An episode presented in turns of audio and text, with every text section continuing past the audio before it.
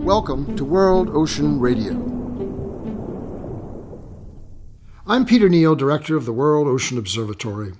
Over the past decade, in international gatherings of corporate and government leaders, concern for the destructive evidence of climate change has led to pledges and commitments of trillions of dollars to be invested in strategies and entities that will bring emissions down to meet a targeted goal of reduced global warming by 2030 or 2050 in the hope of mitigating or reversing negative effect. What has been revealed subsequently is that the goals have not been met. The funds have not become available. The investments in alternatives have not occurred. The various financial tools for such change have been co opted or corrupted. And the concept of net zero, negative realities offset by positive engagement, have been revealed as fraud. The single most destructive concept has been the exercise of carbon offsets. In fact, the trade off of funds invested in alternative climate reducing initiatives in exchange for continuing emissions. In truth, an adaptation of the problem masquerading as the implementation of a solution.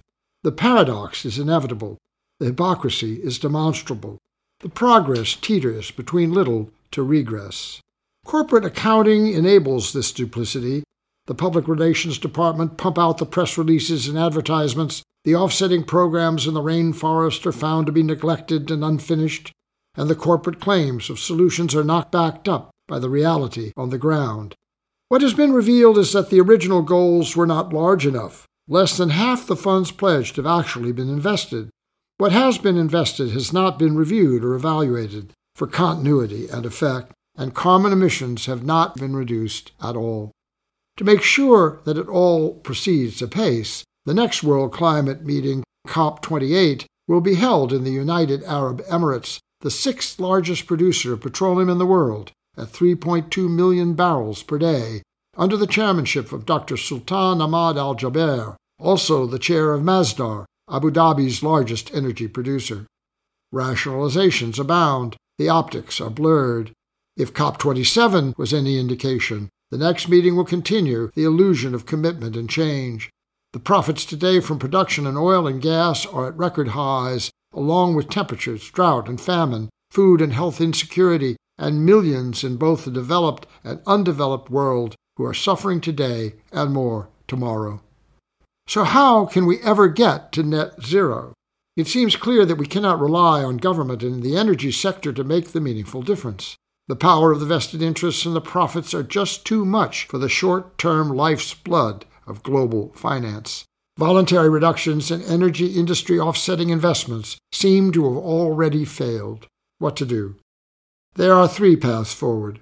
First, remove the enormous subsidies received by these oil companies from government to reduce the balance sheet's profits and shareholder distributions to reality, and to set a baseline against which the return of alternative investment can be measured.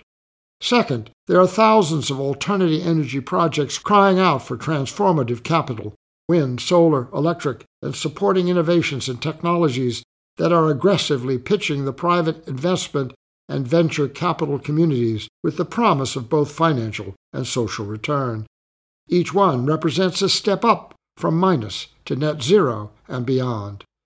And third, there are the many large national and international banks and sovereign funds, public and private endowments and pension funds that could shift exclusively to these alternatives accepting lesser return made profitable and good by the value of social return. But this would require that managers accept and respect such change as a necessary exercise of fiduciary responsibility, understanding that their beneficiaries are all of us, the ultimate recipients of fiscal and social value, as an exercise of rescue. R for renewal, E for environment, S for society, C for collaboration, U for understanding, and E for engagement. We will discuss these issues and more in future editions of World Ocean Radio. World Ocean Radio is distributed by the Public Radio Exchange and the Pacifica Network for use by college and community radio stations worldwide. Find us wherever you listen to podcasts and at worldoceanobservatory.org, where the full catalog of World Ocean Radio episodes is now searchable by theme. Find the Rescue series by clicking on the Solutions banner.